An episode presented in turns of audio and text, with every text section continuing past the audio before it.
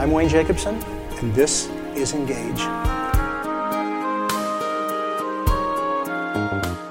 Well, we just got a few of these videos to do before we're done with this Engage series. I didn't intend it to go on forever and it to be your link to God. In fact, I was hoping these videos would help you open to God in a way that gets your own journey going. And if that's happened by now, you don't even need to watch the rest of these.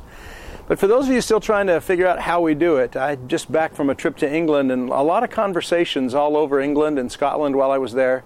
And one of the things that kept coming up I thought was interesting is how we've learned to live this Christian walk for the most part because someone taught us a sense of principles we ought to believe and things we ought to do, and we try to wrap our heads around it, and then we try to do those things the best we can.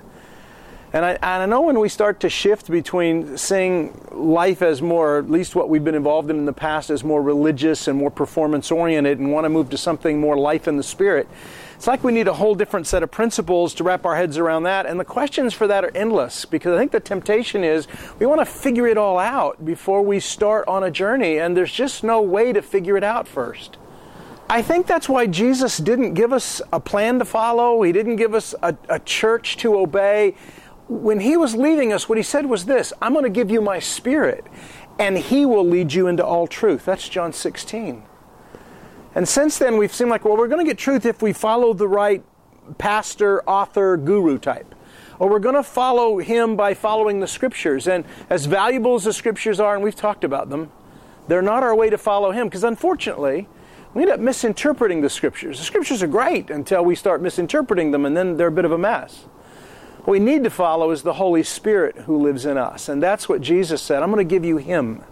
He will guide you into all truth. So this journey is not about wrapping my head around the right set of principles. It really is about following the Holy Spirit as He makes Himself known within us. While I was in England, I found myself sharing an illustration with someone that I thought might be helpful to some of you. It involved salt and pepper shaker, but we're going to use balls this time. We're going to let this ball be the earth. This little stick be us. We're on this earth and I, I want to think of these bodies as the gravitational pull of the earth that holds us here. And I want this ball to represent the moon. And it hangs out over here somewhere, and its gravitational pull isn't as strong as this, but we still feel it. We see it when our tides are pulled to high and low tides. That's the influence of the moon's gravitational pull, pulling us. When our astronauts went from here to here when they settled on the moon for a bit, they reached a point somewhere out here where the pull of this got stronger than the pull of this. I'm hoping our engaged videos kind of move us that direction. If this is the Spirit of God drawing us into the life of the Father, and this is the old way of thinking, this is the world and the way it thinks and the way we were trained to live in the world, and how our twistedness of flesh grounded us here. And it also represents how religion twisted us even further, that old performance based, got to achieve, got to do for God. When we start here, and we begin to come alive in the Spirit, the Spirit begins to draw us into a different orbit, into a different life. But that's very faint sometimes.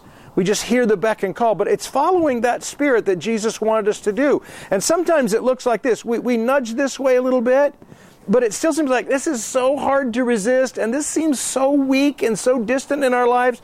But here's what I want to encourage you the more we move this way, the less this has significance and the more pull this has that lets us live in the freedom of this reality. And that's what the Holy Spirit's doing. He's drawing us here. The reality, though, is we, we, don't, we don't go like that to get from A to B. In fact, we start here, and the pull of that, our fears, our coping mechanisms, our sin, our desires to, even when we want to be blessed by God, most of the time our blessed by God is in earthly realities, not really learning to live here. And the Holy Spirit just draws us. He draws us this way. And yet we feel the pull of the world sometimes in ways of thinking that aren't worthy of Him draws us back here. And then the Holy Spirit keeps pulling. Sometimes we go along, sometimes we fade back. It may be three steps forward, two steps back. And that's why our spiritual life does not, it doesn't feel so smooth. It's not always easy. But it's not a new set, this is what I want to really emphasize. It's not a new set of principles we're going after. It's learning to live in the life of the Spirit. That's what Jesus gave us. He said, learn to follow Him. Those nudges when you wake up. The thought in your head that's not yours.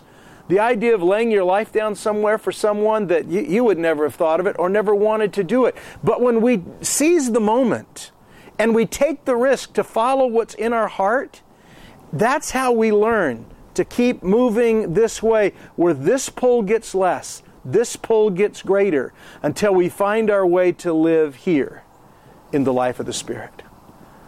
So I guess what I want to encourage you to do is learn to listen to that. It may be faint, it may be incredibly weak, and you're not even sure sometimes. But if what you're feeling nudged to do isn't mean spirited, isn't going to hurt someone else, isn't demanding someone else serve you, but in fact seems kind, seems generous, seems wise, not by earthly standards necessarily, but by godly standards, then go ahead and give it a risk. Take that step forward. And the more we learn to respond to this, the freer we're going to be.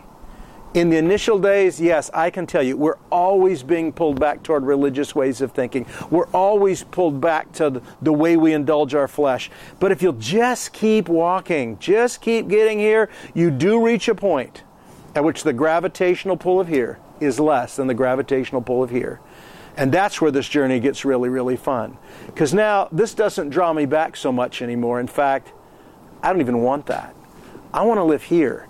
I want to live inside the life of the Spirit as He makes Jesus known to me. So wake up every morning, listen, follow what you know to do, and see how He teaches you to walk in the Father's life.